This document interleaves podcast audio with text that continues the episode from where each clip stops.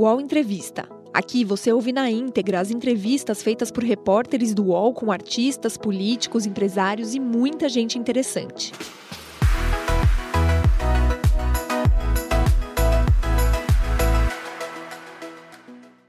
Olá, bom dia. Agora 10 horas e 5 minutos. Estamos ao vivo no nosso UOL Entrevista. Sempre às segundas-feiras, o espaço aqui para uma conversa ou para um debate de algum assunto quente eh, do nosso dia a dia, principalmente na área da política. E hoje até nós anunciamos antes no UOL News que nós teríamos a entrevista com o presidente do IBAMA aqui eh, no UOL Entrevista de hoje. Estava marcada desde a semana passada a entrevista eh, com Rodrigo Agostinho. No entanto, ele foi chamado de última hora para uma reunião lá no gabinete com a ministra do Meio Ambiente, Marina Silva. E por conta disso, ele não vai conseguir nos atender. Eh, nos avisou há poucos minutos aqui eh, de entrar no ar no UOL Entrevista. É claro que a gente não ia deixar esse, esse espaço aqui sem discutir esse assunto, que é um assunto uh, presente neste momento na política brasileira, que é o meio ambiente.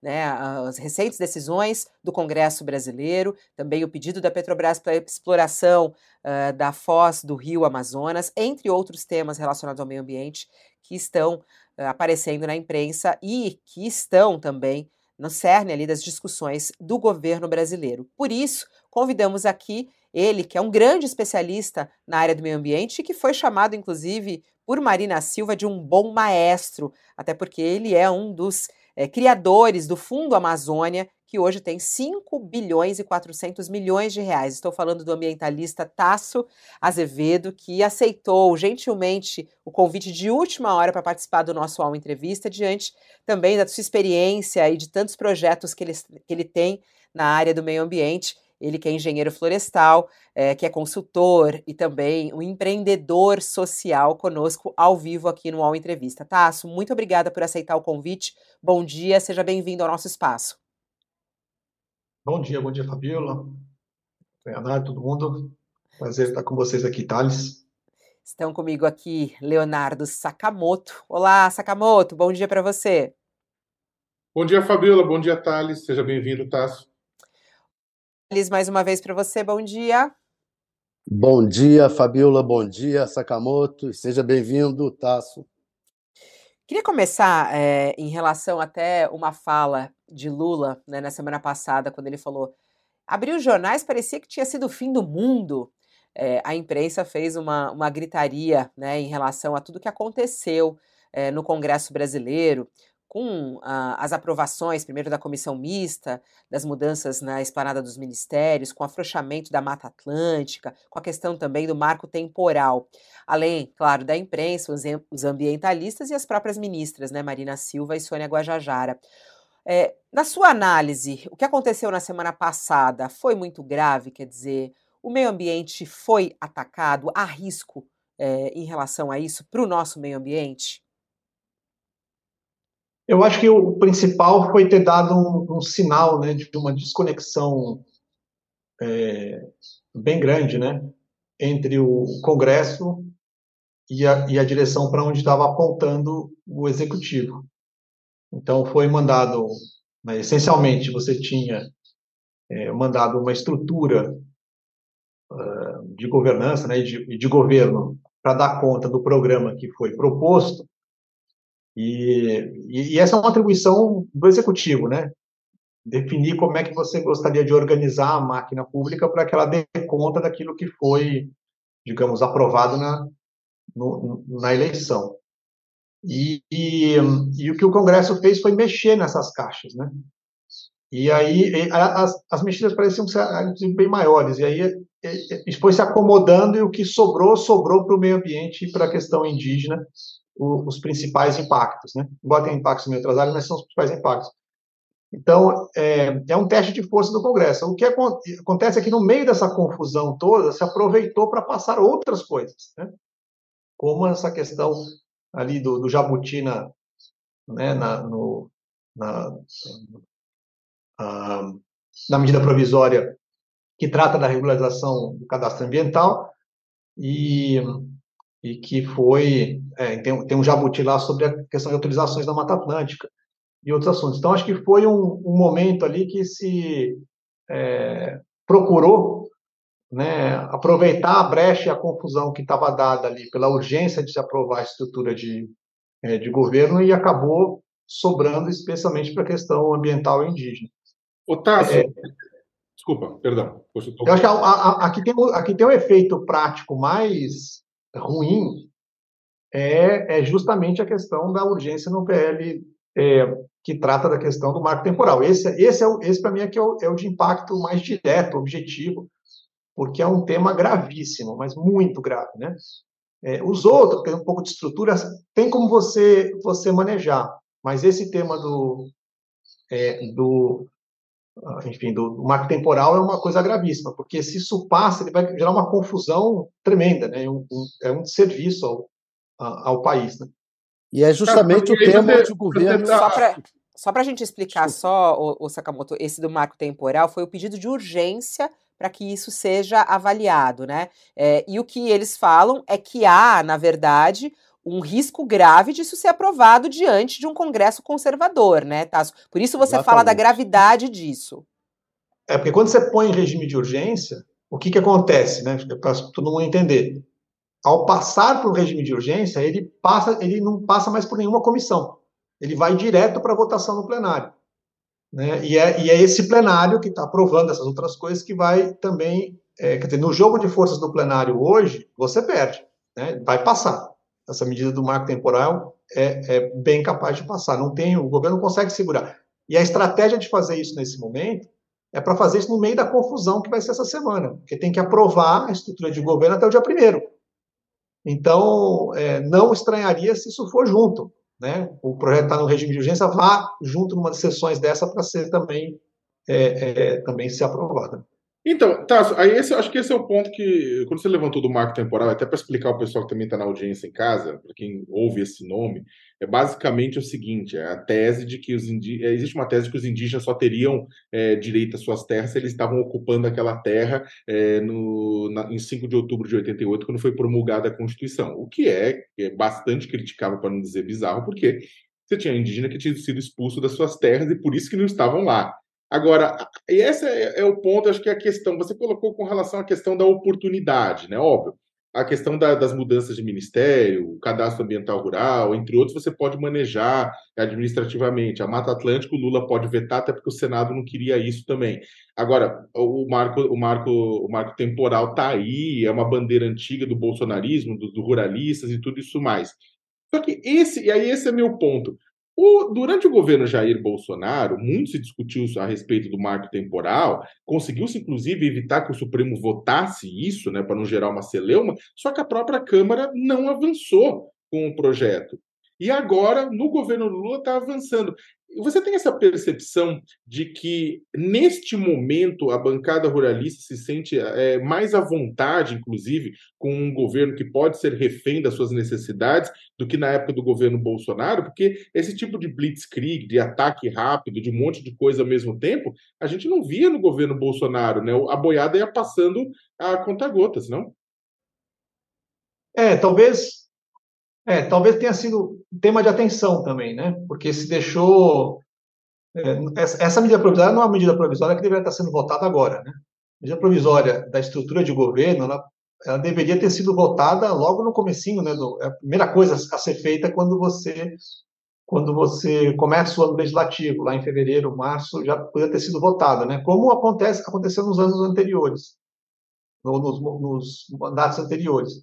É, é, agora não, houve uma desarticulação, teve uma briga ali, né, entre também o, enfim, no começo ali, com a questão da tramitação das medidas provisórias e tal, e atrasou bastante e ficou com essa corda no pescoço, porque se você não votar, a estrutura de governo volta a ser a estrutura de governo é, do governo é, é, do governo Bolsonaro, né? Ministérios deixariam de existir, etc. Então, eu acho que foi uma é a questão, né? Como a gente diz, né? Essa bancada né, que a gente chama, é, na questão do marco temporal, chama a bancada ruralista, né, é, assim como caracterizada, ela, ela é muito profissional, né, muito articulada e muito oportunista. Então, ela conseguiu ali no, no é, encaixar, né, é, uma, uma oportunidade de, é, de votar esse tema. Mas, na sua visão, é só uma questão é, da bancada ruralista ou, ou é uma questão que envolve também o governo, forças governistas ou o próprio PT? Ou seja, é, será que há é, uma predisposição do Congresso e de parte do governo, você identifica isso, contra a questão indígena e a questão ambiental? Não, não me parece ser uma coisa sistêmica, não. É, eu acho que, a, que os, o, foi uma questão de eu entendo isso como uma, uma questão de circunstância. Porque se assim fosse, não teria sido mandado a estrutura de governo como foi mandada, né? E não teria sido criado o Ministério de, dos Povos Indígenas. Enfim, todos os sinais que foram dados são no sentido contrário. Mas a circunstância criou um, uma situação ali que você não tinha muito para. Entendo eu, não tinha muito ali para é, para onde correr. Qual é o problema do governo nesse caso? Foi a inabilidade de conseguir tratar esse tema com antecedência e não ficar com a corda no pescoço no, né, a, a, uma semana né, de vencer uma medida provisória básica, que é essa da estrutura de governo. Né? E juntou com isso, né, juntou duas coisas ali também. Né? Tem a questão é, também ali da Petrobras, né, que foi se gerou também um, um fuso em relação a isso. Aí sim também tem uma questão dentro do governo né, é, importante. É, esse é um tema também gravíssimo, porque ele, tem, ele pode ter consequências muito importantes. O risco, né, ali, com a questão da exploração do petróleo na, na, na faixa equatorial, ele é, é, ele é real. Né? Então, é, mas foi tratado como se fosse uma coisa menor. Né? Então, acho que também, também enfim, é uma, uma confluência de fatores que aconteceram. Mas nessa questão. como é que, se você tivesse Já entrou no assunto bomba, né? Vamos embora. Pois então. é. Não, mas se tivesse que enumerar esses impactos da exploração de petróleo na margem equatorial, né? É, principalmente na região de, sob influência da Foz do Amazonas, quais são os principais impactos? Porque todo mundo fica falando, ah, vai atingir o bagre, ah, não sei o que lá, mas é, poucos, na verdade, se colocam o que significa de impacto estrutural é, que pode acontecer com uma exploração ou com um, acidente. Até é, porque, é, né, Sakamoto, acho que só para a gente explicar e deixar bem claro, né, é, tem outras explorações já lá, né, eu estava até, até, vendo isso, então, assim, eu, eu, explica para a gente exatamente essa questão é, que está dando uma, muita confusão. Olha, não sendo um especialista né, nessa área especificamente, mas, mas eu posso elencar, assim, de uma forma básica, três coisas. A primeira é que essa região, essa faixa, é, especialmente essa faixa ali que vai do Maranhão, Pará, é, um pedaço do Amapá, ela é a maior área contínua de mangue do mundo. Né? O Brasil tem a segunda maior área de mangues do mundo, só fica atrás da Indonésia. E que é um arquipélago de 18 mil ilhas, né? Então tem, bastante área de mangue. No caso do, do Brasil, é, o, o, mangue, essa faixa contínua de mangue se concentra ali. É a área mais produtiva marinha do Brasil também, né? porque o mangue é o berçário, é onde você multiplica a vida marinha ao, ao longo da nossa costa. Sem o mangue, a gente não tem essa, essa vida marinha ali. A gente tem, então, essa primeira questão. Então, se você, quem lembra o que é uma vegetação de mangue, como funciona o mangue, né? O mangue são árvores que estão ali numa, numa região salobra, né? Em que você tem uma influência tanto do, da água doce quanto da água da água salgada. Um acidente que leve óleo para essas áreas não tem como limpar. É, simples, é tão simples quanto isso. Né? Não tem como você limpar. Você vai passar anos esperando que a natureza ela, ela possa se recuperar. Então, risco. Então, essa primeira questão é a questão do, do que você conhece. A, a consequência disso é que as pessoas que vivem da pesca e da produção marinha que tem naquela região, lembrando, é a, é a área mais produtiva, né? Eh, de produção marinha que a gente tem no, no Brasil, na costa brasileira, tem, a gente tem 2 milhões de pessoas que vivem disso. Né, e que seriam fortemente impactadas por qualquer tipo de acidente que possa acontecer ali. E o terceiro aspecto que eu acho assim, muito importante é que, se você tiver um impacto é, nessa exploração marinha, uma boa parte do impacto, né, se tiver um vazamento, etc., ele vai acontecer nos países vizinhos. Então, tem, tem várias questões que estão envolvidas ali. Então, eu acho que a decisão do IBAMA, ela não é uma decisão do sentido, ah, não vai ter exploração de petróleo nessa faixa. Quer dizer o seguinte, se vai ter exploração de petróleo nessa faixa, tem que ser feito com cuidado muito específico. Né? E esse cuidado precisa ser tomado. E para isso, os estudos que precisam ser feitos vão ser consolidadas. Não dá para você ter uma coisa que diz assim, olha, eu vou fazer uma base de emergência lá em Belém, a 800 quilômetros de distância, e eu demoro, se tiver um acidente, eu demoro 48 horas, dois dias, para poder é, uh, montar uma estrutura de, de, uh, de apoio ali para lidar com o acidente. Não dá, não dá pra, seria uma responsabilidade o IBAMA aprovar uma coisa dessa. Então, acho que a importância da decisão do IBAMA foi uma decisão técnica, né? Que diz o seguinte: olha, precisa de mais estudos, estudos muito mais aprofundados, para a gente poder correr esse risco. Né? Lembra que risco, é, risco é duas Essa... coisas, né? Risco é, uma, é um fator de duas coisas: é, é o tamanho do impacto possível e a probabilidade dele ocorrer. Então, nesse caso, tem um impacto muito grande, e tem a questão da probabilidade, que é o seguinte: essa região é uma região em que as, as correntes marinhas são muito fortes. Né?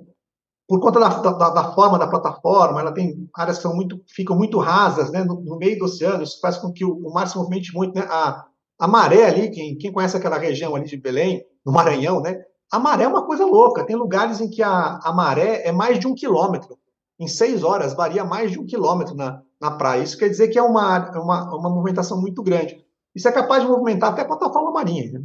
então, assim, é, o, o, risco é alto, o risco é alto porque o impacto pode ser muito alto e a probabilidade de ocorrer, dadas as condições que está lá, pode ser alta também. Então, por isso, esse cuidado expressivo. E é importante, você vai talvez tomar mais um, dois anos para fazer o estudo correto e diminuir o risco. E tudo bem, nós vamos atrasar um, dois anos. É disso que nós estamos falando. É isso que eu queria perguntar ao senhor. Quer dizer, é, é uma. É, é, é tem que haver a, a revisão do processo, como o IBAMA pediu, mas é possível que haja é, exploração de petróleo na foz do Rio Amazonas?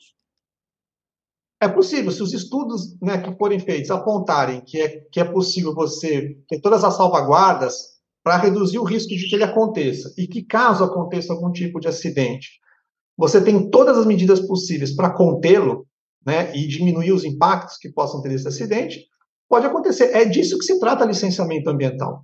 Né? O licenciamento ambiental é um processo para garantir que a gente tenha o menor é, risco possível. Isso não deveria ser uma coisa estranha. O problema é o seguinte: é que tem muita gente procurando faturar politicamente sobre a possibilidade de você ter a exploração de petróleo na região. Então, quem, o tempo do político, ele quer faturar logo. E para ele faturar logo, tem que dizer que ele pode fazer um furo lá em qualquer lugar. Né? Então, calma vamos fazer o estudo do jeito que ele precisa ser feito para garantir. Agora, e tem uma outra questão que eu acho que é ma maior, né? Pensando em mais longo prazo, é a que sentido faz, né? Eu acho que não é essa questão do licenciamento, mas é uma questão estratégica para o país. Que sentido faz a gente fazer um estado como o estado do Amapá ou o estado do Pará, né, na Amazônia, que deveriam ser, ter, ser estados que deveriam ser uh, uh, muito prósperos né, a partir do uso sustentável da biodiversidade, da bioeconomia e outros, a gente, quer dizer, achar que esses estados agora vão ser dependentes, né, que a sua economia agora depende é, de um, um, recurso não renovável e que está com os dias contados. Talvez os dias não, né, os, as décadas contadas, né, porque em, em, em questão de uma, duas décadas, esse vai ser um recurso em declínio. Então, é, acho que essa, essa é outra questão de desenvolvimento do acha, país. nesse sentido, você acha que a gente está mandando um recado negativo? Porque é o seguinte, o Lula assume o governo prometendo que o Brasil ia deixar de ser um páreo ambiental para essa situação, imagem que o, que o Bolsonaro nos colocou devido ao negacionismo estrutural dele na área. E aí ele prometeu isso, foi para fora, foi para o Cairo, né, nas cúpulas, vem aqui, e aí ele passa uma imagem que as coisas vão mudar né? Vai ser diferente. E aí, internamente, você começa a pegar os sites de negócios do mundo inteiro, Bloomberg, Reuters, Economist, mostrando: olha, o Brasil não está preocupado, parece, com a exploração de petróleo numa região sensível. Ou o Brasil não está preocupado com, olha, a, é, numa questão de briga política, quem sobrou para quem? Para meio ambiente e povos indígenas. Olha, povos indígenas pode rodar aqui. Olha, Mata Atlântica pode rodar ali. Isso não passa uma imagem é, extremamente complicada para um país que quer voltar a ter o protagonismo na área? Eu acho que ele confunde. Eu acho sim, acho que ele confunde, porque ele dá sinais trocados, né? Então, é, é, isso mais na questão, mais nessa questão é, do do petróleo do que talvez até na questão da estrutura de governo, que eu acho que isso é uma questão mais interna nossa. Mas essa questão, tanto do marco temporal, né, é, que é, é, um pouco mais difícil de compreender, mas quando a pessoa compreende rapidamente, você capta, né, que é uma questão fundamental para a questão indígena, quanto para é, a questão do, do, do, petróleo. Acho que a questão do, do, é, do petróleo tem, tem um, movimento meio dúbio, que é o seguinte, é, claramente, a maior parte das emissões brasileiras de gás de efeito estufa estão relacionadas a outra coisa, né? Estão relacionadas à, à, forma como a gente usa a terra no Brasil. Então, se você pegar pecuária, desmatamento, etc., estamos falando de 75% das nossas emissões e 25% está relacionado com tudo que é energia, incluindo exploração de petróleo, os carros, etc. E por que isso acontece? Porque o Brasil, é, além de ter um desmatamento alto e emissões altas no setor de uso da terra, a gente tem uma condição, no ponto de vista de energia, que é muito melhor do que a média do mundo, mesmo, né? em termos de energias renováveis e tal. Seja no, por conta dos veículos flex, a gente, os poucos países onde pegou mesmo para valer o uso de, né, desses, desses combustíveis e tal. É, isso, isso gera uma condição um pouco diferente. É, mas, como sinal para o futuro, é que fica um negócio esquisito. Né? Porque, por que, que o país apostaria todas as suas, as suas fichas, né? ou teria uma região tão importante como a Amazônia apostando as fichas no petróleo? Né? Eu acho que isso gera uma, um, um, um sinal dúbio. Então, eu acho que o melhor seria para o Brasil seria dizer com a maior tranquilidade: olha, de, de fato, né, a decisão do IBAMA deveria servir como um trunfo para o Brasil. Né? Eu, eu, eu apresentaria como um trunfo, dizer assim, olha, olha assim, o Brasil é sério, né? o Brasil não vai explorar de qualquer maneira. Tanto que acabou de tomar a decisão de que não serve, a, não, o estudo não é suficiente, vamos estudar por mais dois anos para ver se isso é possível, e se for possível, essa, essa área vai ser explorada. Quer dizer, daria para você faturar facinho, né? É, como, como responsabilidade, em vez de transformar isso numa, no, no contrário, né? Que é, é, queremos, de algum jeito, fazer imediatamente. Né? A Petrobras entrar com um pedido para revisão né, do, porque esse pedido de revisão é uma pressão, mais do que tudo, né? Agora, é, explica para é, é, inédita a exploração do rio, do rio Amazonas por petróleo. Quais foram as, as outras pesquisas ou negativas que já aconteceram? Não, já é, na mesma plataforma né, equatorial, existem já explorações é, em curso ou em estágio avançado de preparação é, mas acho que principalmente na, na, ali na Guiana, né? Que é a Guiana inglesa, não é a Guiana francesa, né? A Guiana francesa não, não tem exploração pois de é, eu queria saber qual é o risco dessa exploração para a região amazônica do Brasil. É essa, porque se você tiver um vazamento né, nessa, nessa região, por forma, por, por conta das correntes marítimas, ela vai acabar nos mangues né, na, na, principal área de mangue, na área mais produtiva do, na área mais produtiva de, de vida marinha no, no Brasil. É, é, ponto, é simples assim.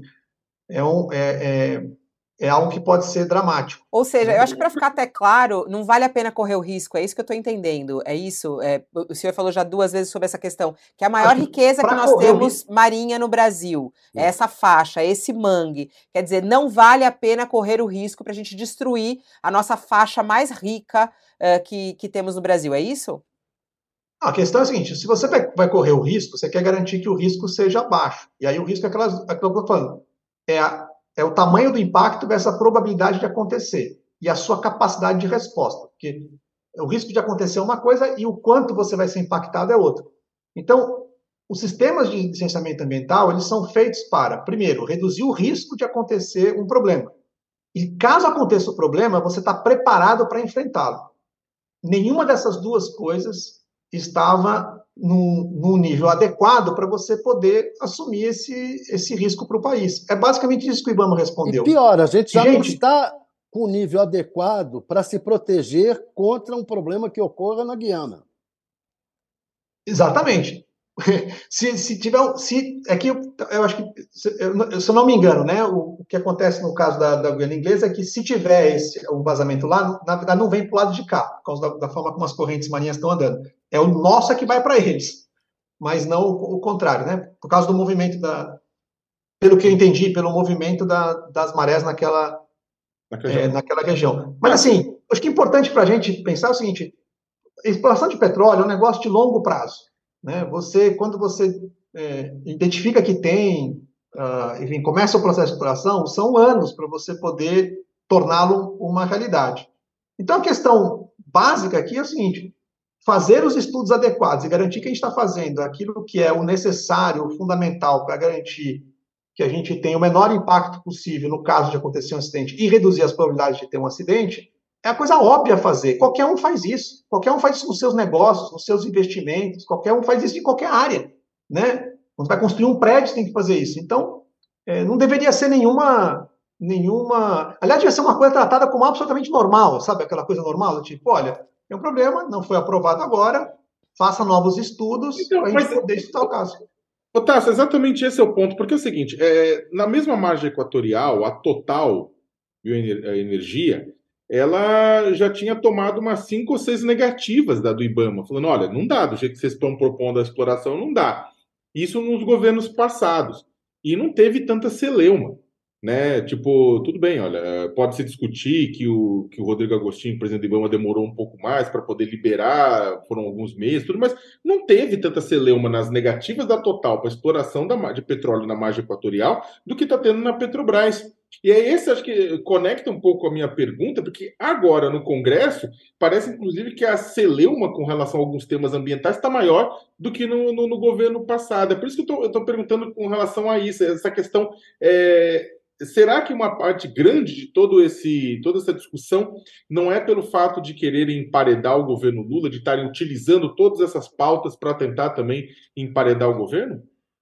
Acho que é um assunto que veio num crescente, não, não é um assunto que não teve debate antes, ele, ele vinha num crescente, né? Esse assunto é, vem num crescente mesmo, né? Quando, aliás, quando foi negada essas, essas licenças para Total, se não me engano, foi ainda no governo Temer, né? Uhum. É, ou seja, faz um tempo já que isso aconteceu. É, e ele foi num crescente né, para tomar de decisão. Eu acho que no caso do, do, dos últimos quatro anos, também não foi tomada a decisão, que era uma coisa diferente, né? E eu acho que, que agora foi tomada. Eu lembro, isso me lembra um caso, sabe, que teve uns anos atrás, acho que foi até no primeiro governo, no primeiro governo Lula, em que tinha lá é, uma, uma usina uh, hidrelétrica que estava há uns, sei lá, duas décadas de discussão sobre o licenciamento dela. Se não me engano, chamava Tijuco Alto. Chico Preto, Chico Alto, aqui no, no, aqui em São Paulo, né? No Vale do Ribeira, né?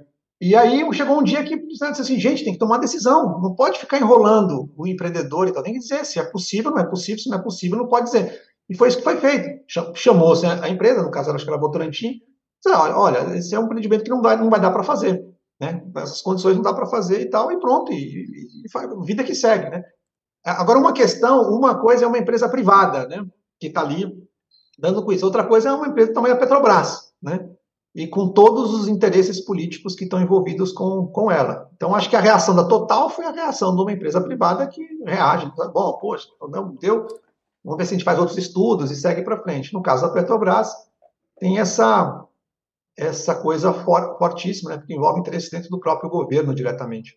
Então, Agora, vou te perguntar uma coisa, Tasso. Você, que é até muito próximo à Marina, né, ela mesma lhe chamou como um bom maestro, aliás, um perfil muito interessante que tem do Tasso Azevedo aqui no nosso é, ECOA de hoje no UOL, e, e, ela falou que isso é uma questão técnica, e ela falou assim: e o governo Lula vai respeitar a questão técnica, porque é, eu acho que todo mundo também, essa gritaria toda tem a ver com esses últimos quatro anos que nós vivemos, é, e que, com muita insegurança diante da questão técnica, vamos colocar assim, que não era técnica dentro do governo passado. Né? E Marina falou a questão técnica será respeitada. Nesse mesmo, nessa mesma semana que estava toda essa discussão, Lula colocou nas redes sociais de que era preciso realmente explorar a diversidade da Amazônia. Não deixou claro que era o petróleo, falou da diversidade da Amazônia diante das pessoas que vivem lá para gerar riqueza, empregos e tudo mais. Você acredita, você confia é, que o técnico vai vencer é, no governo Lula? Quer dizer, ou há uma desconfiança dos ambientalistas nesse momento? Eu, eu, acho que não é questão do técnico vencer ou não vencer, né? Eu acho que é o, a questão técnica e científica tem que ser respeitada, né? Que é ela dá a base para tomar a decisão política. A decisão política pode ser tomada, ela só não pode contradizer aquilo que a técnica está mostrando, né? Ou menos que a ciência está mostrando. Então, acho que essa aqui é, que é a questão central. Eu acho que nesse aspecto, sim, é um pouco parecido com a história do desmatamento, né? Você tem lá o dado do desmatamento, o dado do desmatamento é o dado do desmatamento. Foi o dado que foi medido, é esse. Ele subiu, se desceu, é aquilo que está sendo medido. É, você pode discutir as questões políticas, a interpretação desse dado, mas não o fato de que o desmatamento aconteceu ou deixou de acontecer. Então, é, eu acho que essa é uma diferença fundamental, né? Nós passamos quatro anos com as pessoas questionando a veracidade dos dados do desmatamento. Né? E aqui não, não, estamos discutindo a velocidade da questão do desmatamento, mas discutindo, por exemplo, as políticas que vão ser implementadas, se elas funcionam para reduzir, aumentar, que é a interpretação. Então, acho que essa. É, assim, não, que... não, não, tem nenhum sinal, pelo menos a, a, nesse, nesses seis primeiros meses, a gente não tem nenhum sinal de que nós estamos falando em contradizer né, os, aspectos, os aspectos técnicos e científicos em qualquer uma dessas, dessas medidas. Do ponto de vista do, do que eu estou enxergando no governo, né? Tá. Mas, é, mas a, a, o técnico ele não toma decisão política, né? O governo existe para isso, o governo é eleito para fazer isso, para tomar decisões de políticas públicas. É, não, a pergunta era essa, se você achava que a decisão técnica vai ser respeitada, né? Por isso que eu falei, a, a, vencer essa briga política. Então, quer dizer, a decisão técnica será respeitada. Você confia ou pelo menos espera isso do governo Lula, é isso?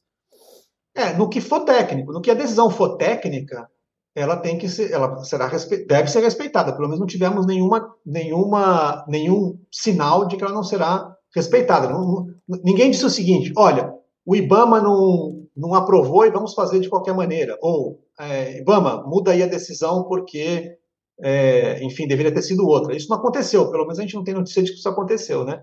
Então. Agora, você vê como é que o, o, o Congresso reage na questão política, né?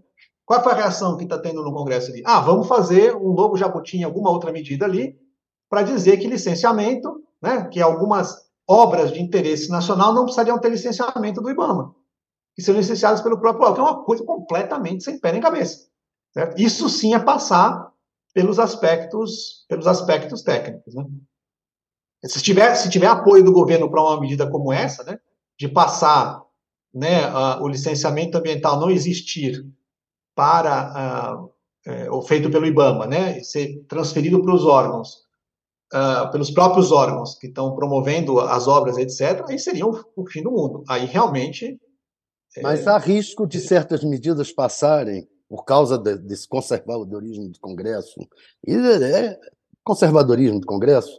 Há risco de certas medidas passarem independentemente do governo. Né? E aí, como você acha que que acabará, por exemplo, a Marina se comportando. Há risco de ela é, sair, como chegou a ser aventado no, no, quando houve a votação lá há pouco tempo? Assim, se, se, se, fosse uma coisa com o apoio do governo, né? É. Eu acho que, que sim, mas eu, se é uma coisa que acontece com o Congresso, é o contrário. Eu acho que assim, é, o, o, compromisso de quem está lá e conhecendo um pouco a Marina, assim, o compromisso dela é com, a, com aquilo que foi aprovado como programa de governo e aquilo que você tem que fazer. Agora, se, você, se os instrumentos vão ser restritos, você dá outra maneira, né? Esses dias ela, ela, usou uma figura de linguagem, achei interessante, que ela usou uma, uma história que era do Paganini, né? Era um violinista excelente e tal, né? Uma história que, que aí está no concerto e a, a, quebra uma corda, né? Aí a orquestra fica meio de, faz o quê? Continua tocando, se vira com três cordas, entendeu? Se vira com duas cordas. E, e, e, acho que a, maneira, a história dela é dessa, é de se virar com aquilo que você tiver. Né? Agora, se em algum momento você perde o suporte é, do governo, a confiança do governo para implementar aquele plano que foi aprovado nas urnas, né, que foi aprovado no plano de governo, aí sim é uma outra questão. Mas eu acho que por ter revés no Congresso, etc., não é razão. Isso é trabalhar com a circunstância. Né? Tássio, o MAP Biomas que você coordena né, é, tem sido uma das mais importantes ferramentas de monitoramento do, do, desmatamento, de danos a biomas em todo o país. Eu queria que você fizesse uma análise rápida de como é que está a situação hoje, neste, neste ano. Eu sei que, claro, que processos de desmatamento são transatlânticos que muitas vezes demoram para frear, mas eu queria que você falasse um pouco sobre como é que está a situação do desmatamento na Amazônia neste ano mas também no Cerrado e no Pantanal, que são três dos grandes biomas ameaçados? Ó, a gente tem monitoramento contínuo, né? no Cerrado e na, e na, e na Amazônia, feito oficialmente, e a gente também faz um sistema de é, que a gente detecta desmatamento é, nos, nos, nos, nos, cinco biomas, né, é, de, nos seis biomas de forma independente, nos seis biomas. Né? É, então a situação é assim, no caso da, no caso da Amazônia, é, o desmatamento ele está, o ritmo deste semestre, né, a partir de janeiro até agora, ele tem uma queda de aproximadamente 30% em relação ao mesmo período do ano passado. Quando a gente considera, né, o período do, que a gente chama o período anualizado do desmatamento, que vai de agosto a julho de cada ano, que é a forma como é medido os dados oficiais, ele está, é, o ritmo que ele está que ele está andando está muito próximo, tem um pouquinho de redução, mas está muito próximo ao do ano passado, porque o segundo semestre do ano passado foi particularmente muito alto o desmatamento. Mas os sinais são de que está reduzindo o desmatamento na, na Amazônia. No Cerrado, é, invertido. No, no, Cerrado, o desmatamento nesse primeiro semestre aumentou em relação é, ao ano passado. Tem várias coisas que podem estar acontecendo, né? É, uma, uma é aquela, aquela coisa do vazamento que a gente fala, né? Você, você restringe o desmatamento num lugar e ele aumenta em outro lugar.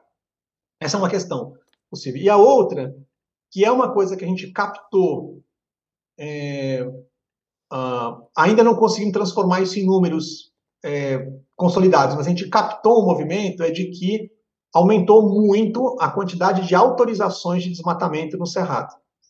Então, esse pode estar sendo um, um, um, um evento né, que nós estamos vendo acontecer. acontecer Mas autorizações agora ou autorizações estaduais ou federais? estaduais, né? Hoje, hoje praticamente todas as autorizações de, de desmatamento para atividade agropecuária, praticamente Ai, que pena. Travou a. Voltou, ah, voltou, voltou, voltou, voltou. Você falou que quase todas as autorizações são estaduais. Estava explicando isso na hora que travou aqui a sua, seu áudio. Isso.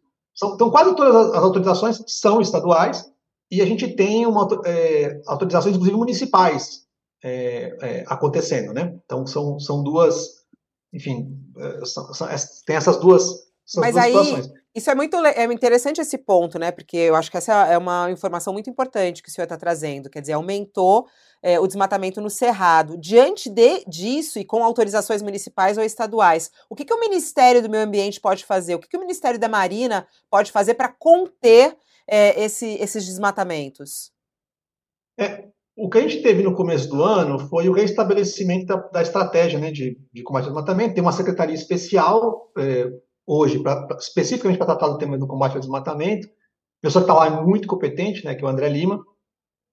E o que, o que se fez primeiro foi restabelecer o plano de combate ao desmatamento da Amazônia. Foi o primeiro que está sendo trabalhado, deve, enfim, estava em consulta pública, então deve estar tá nos finalmente para ele ser apresentado.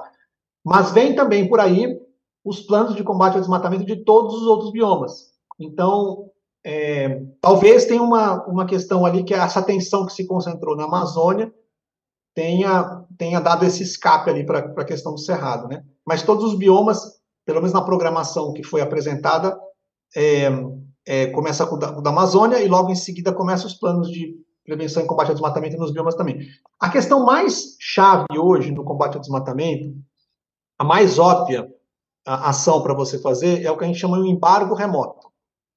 O embargo remoto é uma ação em que você é, bloqueia uma área que tenha tido um desmatamento ilegal, você bloqueia aquela, aquela área para receber qualquer financiamento e para poder vender os produtos. Então, ela tem um efeito prático muito objetivo, porque no momento em que você faz o embargo, já passa a valer.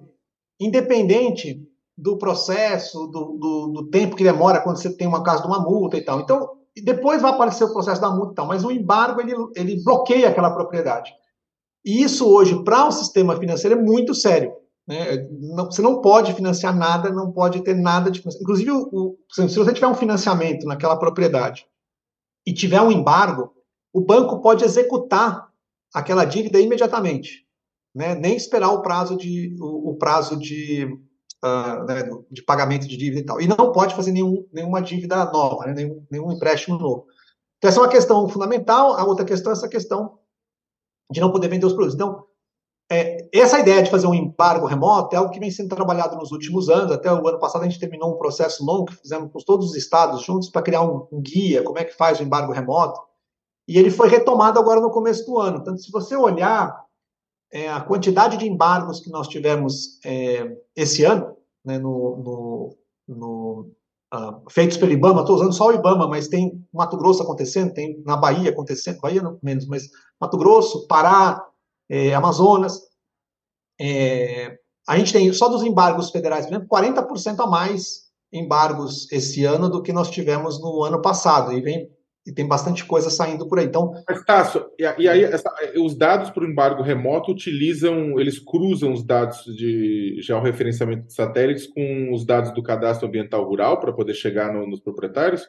E aí vem é. um, um, problema, né? Porque, tipo, se, se, se o, o CAR sair do MMA, né, foi para o Ministério da Esther do EC, é claro que não é um ministério hostil, né, a Marina e a Esther, inclusive, têm excelentes relações, mas exatamente por conta de todas essas mudanças, mesmo do ponto técnico, isso também não atrasa, essa mudança não acaba atrasando o processo de acesso a esses dados? É, atrasa muito, né, porque o que acontece? Esses sistemas são sistemas bem complexos, o sistema do CAR é um dos sistemas mais complexos que a gente tem né? É, ele tem uma estrutura e, é um, e, ele nem tem uma estrutura assim, super sofisticada, a estrutura é relativamente pequena, inclusive aqui está com ele. Mas a cada vez que você faz uma mudança de local do, do, do cadastro, é, demora um tempo para ele poder voltar a, a, a, funcionar, digamos assim, né? Então, por exemplo, nós tivemos já uma mudança, né? Que o cadastro ambiental rural durante o governo Bolsonaro ele foi com o serviço florestal tudo junto, né? Para o Ministério da Agricultura. Mas nesse caso a equipe era a mesma, porque simplesmente pegou aquela equipe toda que cuidava do cadastro junto com o serviço florestal e o, o serviço florestal inteiro foi mudado para uma ali para é, para o Ministério da Agricultura e voltou agora para o Ministério do Meio Ambiente com as mesmas pessoas que estão ali cuidando do cadastro. Mas tem vários problemas de estrutura, por exemplo, a, a estrutura do, do, do, cadastro, parte da, da, parte de infraestrutura, né, dos servidores e tal, estava no é, Ministério da Agricultura está terminando o processo de passar de volta para o Ministério do Meio Ambiente. Agora você vai dizer assim, não, mas não vai para lá, não, ele vai agora para um outro lugar. E que nem tem a expertise específica para isso. Não que não possa fazer, né? Tem gestores muito bons né, na, na esplanada que podem cu cuidar disso, mas demanda um tempo importante. Então, é, agora, é uma questão de lógica, né, Sakamoto? Porque o, o cadastro ambiental rural, não tem outro lugar para estar o cadastro ambiental rural, sabe? É, é como se dissesse o seguinte: olha, é, agora, o, o, todo o nosso é, sistema de, de cadastro dos, das vias de transporte né, no Brasil, que fica na, no transporte terrestre, fica na, na NTT. Né? Então, não, não, mas esse cadastro não é bom ficar ali, não, porque tem conflito de interesses. Então, nós vamos mandar esse cadastro também lá para o Ministério da Gestão. Qual é a lógica disso? Não tem lógica nenhuma. É um negócio assim absolutamente sem nenhum sentido. Né? É, a mesma coisa é dizer o seguinte: olha, eu não posso deixar na Receita Federal, o cadastro da, da, Receita Federal não vai ficar, né, o cadastro de inadimplentes não vai ficar na Receita Federal, porque tem um conflito de interesse. Mandar o cadastro para outro lado não faz nenhum sentido. Então é, é, é uma. Você, você, você esteve, esteve, está cotado para dirigir a autoridade climática. Vai ser criada a autoridade climática?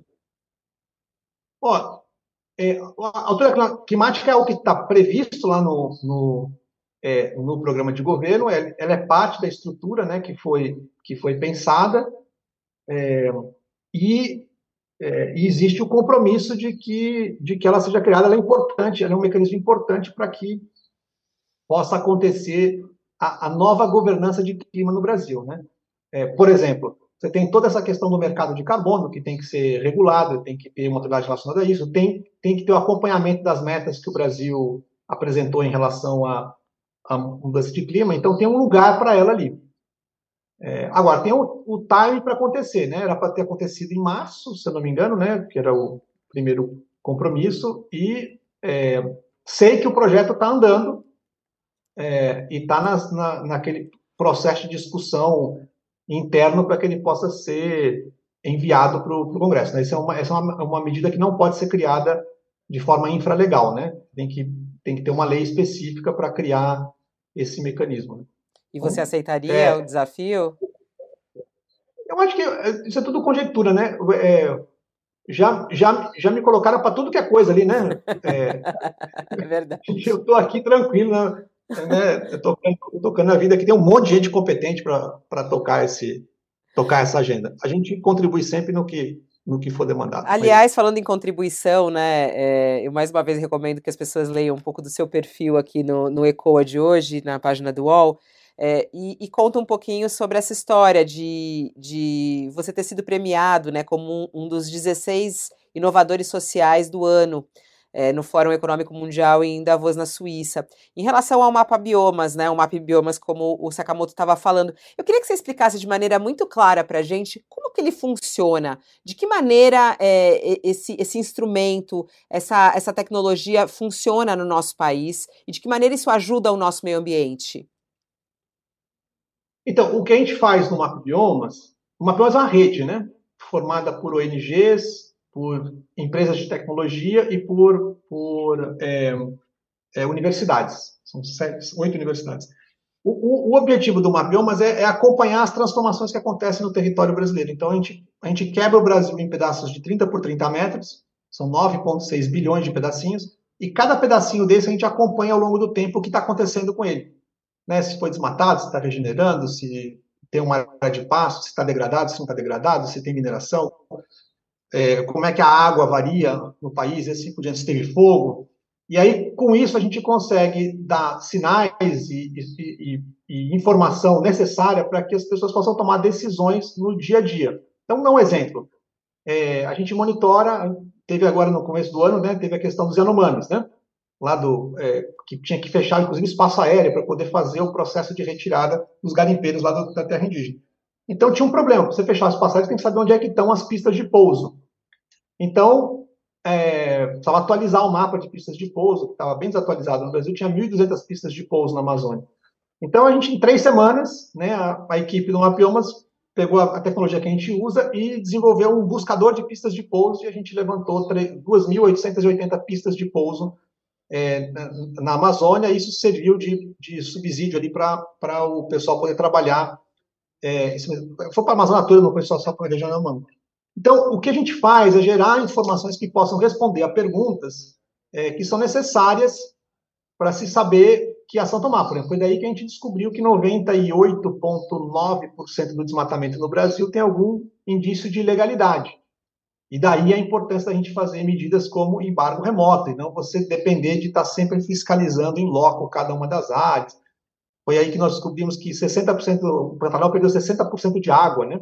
Uhum. É, e isso explica muito do problema que a gente teve com, né, com, com a parte de é, com a parte de incêndios, né, que nós tivemos recentemente. Mas assim, o, o Mapiomas ele, ele também é um, ele virou uma, uma, um instrumento que está sendo multiplicado em vários países. Então, hoje, existem iniciativas MAP Biomas com as mesmas características, né, com redes de organizações trabalhando em todos os países da América do Sul e também na Indonésia. Então, é São é uma... através de, de, de, satélites, né? E, e, tem essa parceria com o Google tudo Earth. Por satélite. É, então é tudo trabalhando com, com imagens de satélite e a gente tem equipes que entendem muito da parte de inteligência artificial, computação, para poder fazer análise dos dados e, entende muito das imagens de satélite, como é que você enxerga coisas nas imagens de satélite. E também as, equipes são compostas por gente que entende do que está sendo mapeado, né? que é entender sobre pastos, sobre né, agricultura, sobre a, os biomas, de forma que a gente possa é, ir compondo essas respostas né? que a sociedade que a sociedade precisa. É. É muito interessante, parabéns, Tasso, por essa iniciativa que tem ajudado muito o nosso país. É muito interessante mesmo as pessoas irem pesquisar a respeito disso. O UOL Entrevista volta já.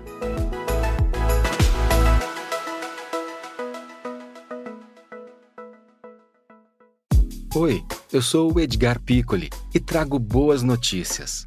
Isso, Trago Boas Notícias é um podcast original Spotify produzido pelo UOL para você se informar e relaxar. As histórias que eu conto aqui são de Ecoa, a plataforma do UOL por um mundo melhor. De segunda a sexta-feira, às seis da tarde, tem um novo episódio grátis no Spotify e no UOL. Dá também para baixar e ouvir offline, quando você quiser. Fala lá, quem queria falar? Era o Thales? Não. Eu ia comentar, eu ia comentar o seguinte: uma coisa interessante do Mapa Biomas é que vocês. O, o governo Bolsonaro, durante os quatro anos, é, ele atacou diretamente, bateu diretamente na frente no Instituto Nacional de Pesquisas Espaciais, o INPE, né?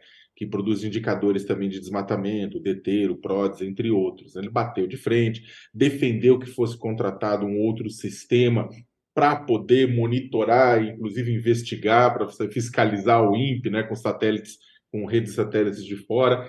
Só que é, a própria sociedade civil, como o Biomas, já faz esse trabalho de monitoramento. Né? Através do trabalho como o de vocês, vocês já são capazes de saber se os dados do INPE, se os dados do DETER ou do PROD estão indo de acordo com a realidade, não é? É, e, e assim, é, todos nós né, que trabalhamos com, com, temas de mapas e tal, a gente é, bebe na fonte principal. Né? O INPE é uma organização pioneira não só no Brasil, ela foi uma organização pioneira no mundo. O primeiro monitoramento de florestas no mundo feito com satélites foi feito pelo INPE nos anos 70. Então é, é, é isso, né? O, o, o, nosso sistema de monitoramento de desmatamento ele é de, de contínuo na Amazônia de 88, né? E na Mata Atlântica também. Então é, a gente tem o, digamos assim, o, né, o benchmark, né, o, do, do que é monitorar florestas é, com o INPE. O que a gente faz a gente complementa esse, esse trabalho do INPE, primeiro porque o, o INPE não, não, fa, não faz, é, não fazia o monitoramento contínuo nos, nos, nos, demais biomas, então a gente passou a, a, fazer isso. Agora, hoje, o INPE já faz, né, esse monitoramento de todos os biomas. E, é, e o que a gente produz é uma coisa, é um, é um detalhamento que é o seguinte: o INPE identifica o seguinte, ó, tá aqui, toda semana, né? Ele bota dados dizendo assim, ó, tem aqui, tem indício de desmatamento aqui, aqui, aqui, nesse outro lugar aqui. E a gente pega cada um desses indícios de detecção, de, indícios de desmatamento, e valida eles com imagens de alta resolução. E aí produz um relatório específico para cada desmatamento do país. É, agora, é, o, o, o, dado oficial que o INPE é, produz, ele é de altíssima qualidade. O que a gente faz é simplesmente refinar esse dado e, a, e acrescentar ele a um relatório que ajuda os órgãos ambientais, dá um passo acima, né, um passo além de, da detecção para fazer esse, esse, esse relatório. Né? E outra coisa que a gente se propõe a fazer e tem feito é vamos lançar o quarto relatório agora dia 12 de no dia 12 de, é, de junho, a gente vai lançar o quarto relatório anual do desmatamento no Brasil, que é uma outra ideia, que é uma ideia de você todos os anos fazer um relatório que consolida toda a informação sobre desmatamento, quanto que aconteceu de desmatamento em cada tipo de, de uso da terra, é, que ações que foram tomadas em relação ao combate ao desmatamento, para que esse tema não saia de pauta de uma forma consolidada e bem analisada. Uhum. Otaço, outro ponto que eu queria tratar com você é em relação ao Fundo Amazônia, né? Com a volta uh, de Lula uh, e a saída de Bolsonaro, o Fundo Amazônia voltou a ser assunto e voltou a receber recursos. Né? Você é um dos idealizadores. É, uh, para que, que deve ser usado o fundo? Qual é o valor hoje do fundo? É mais ou menos isso mesmo? 5 bilhões de reais e 300 milhões de reais? É, uh, o uso correto desse dinheiro para proteger a Amazônia, como deve ser feito? É, a, a, projeção é que o fundo vai ter, né, quando efetivar as contribuições novas, né, Estados Unidos, da Inglaterra, da Alemanha, né? França, né? Da Alemanha, Alemanha né? né? Da Alemanha. Acho que quando, quando se consolidar esses recursos novos, deve ficar aí por volta de 6 bilhões, né? O, o, o fundo, né? É, esse é um, esse é um, é, o Fundo Amazônia ele foi feito para você captar recursos em relação aos resultados que a gente obteve de redução do desmatamento na Amazônia, que já passaram, e aplicar eles em projetos que promovam o desenvolvimento né, de forma sustentável na, na região. Isso envolve pesquisa, pode envolver é, projetos de uh, bioeconomia, pode envolver projetos de monitoramento, de fiscalização também. Mas a ideia é que esse recurso se concentre em atividades que não são as atividades principais de governo. Né? Não é para substituir o orçamento público. Ele foi feito para complementar, ir além. Né? Então, a gente passou por um tempo de, de muito pouco recurso no, nos, né, na esfera pública e, e, e, aí isso aconteceu já em 2015, 2016 e se passou a usar bastante recurso do Fundo Amazônia para, é, enfim, quase que pagar ações feitas pelo governo, né? É, então agora nessa fase que está agora está é, tá numa transição em que você tem recursos que vão ainda para medidas governamentais e planos de governo, é, mas é, o objetivo é que, o, é que esse recurso do fundo possa ser um catalisador né, de novas ações para é, para perenizar né, essa, a, transformação do, desse desenvolvimento baseado no desmatamento para um desenvolvimento baseado na conservação. E os recursos do Fundo Amazônia podem ser aplicados também fora da Amazônia, né? É, especialmente para ações que envolvam é, o monitoramento, enfim, viabilizar que os mesmos mecanismos que existem no, no na Amazônia sirvam para o restante do país. Né? Então, é, é, um, é um mecanismo que ele criou uma nova forma né, de você fazer cooperação internacional. Né? Eu acho que esse é o principal questão do Fundo Amazônia. A cooperação internacional antes era assim: você faz um projeto prometendo que você vai entregar um resultado, não sei quando, e aí você tinha que passar por um processo de checagem, auditoria e controle o tempo inteiro para ver se você ia usar o recurso da forma como você disse que ia para obter os resultados que você disse que ia obter. E é muito lento. Então, o Fundo Amazônia é uma inversão de Paulo. Ele diz o seguinte: é igual quando você vai comprar banana orgânica, né? Você chega lá no guichê tem uma banana orgânica. Aí você paga mais porque ela já é orgânica. Na é verdade, você não compra uma banana que tem uma plaquinha lá dizendo assim: olha, pague mais agora, que da próxima vez que você voltar aqui, a banana vai ser orgânica. Né?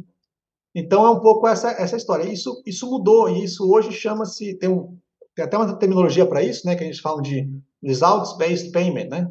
É, pagamentos baseados no resultado, e que é muito utilizado na cooperação é, em várias áreas, né? Com um mecanismo de primeiro mostra o resultado, depois você recebe o recurso. Isso simplifica muito o processo de execução né, desses recursos, porque é, você, uh, você já entregou o resultado. Então, agora você pode usar os recursos com mais liberdade.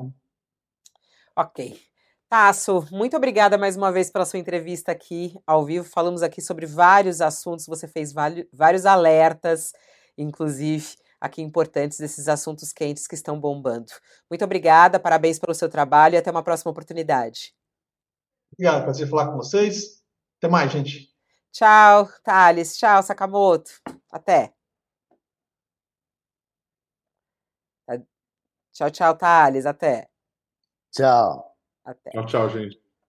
E assim a gente termina mais um All Entrevista, hoje com Tasso Azevedo, uh, que traz aqui importantes alertas, principalmente nessa parte da exploração né, do petróleo na foz do rio Amazonas. Eu acho que ele trouxe bastante detalhes sobre o que é essa região que nós estamos falando. Ele diz que é a região é, mais rica, mais de maior produção uh, marinha do nosso país e que, por isso, uh, tanto cuidado e tanto risco de uma exploração de petróleo lá. E que é preciso realmente que o, a análise técnica seja respeitada. Vamos que vamos. Daqui a pouquinho a gente tem o All News para você com Thaís Oyama no nosso All News do meio-dia. Muitos detalhes é, do, do, das notícias do dia, entre elas a nossa reportagem é, exclusiva do UOL falando sobre o calote deixado por Bolsonaro na Caixa Econômica. A repercussão já segue acontecendo, vários políticos falando sobre isso. A gente vai trazer mais informações para você e também as repercussões logo mais ao meio-dia. Te espero no nosso All News. Obrigada pela sua audiência. O UOL Entrevista e outros podcasts do UOL estão disponíveis em uol.com.br/podcast. Os programas também são publicados no YouTube, Spotify, Apple Podcasts, Google Podcasts e outras plataformas de distribuição de áudio.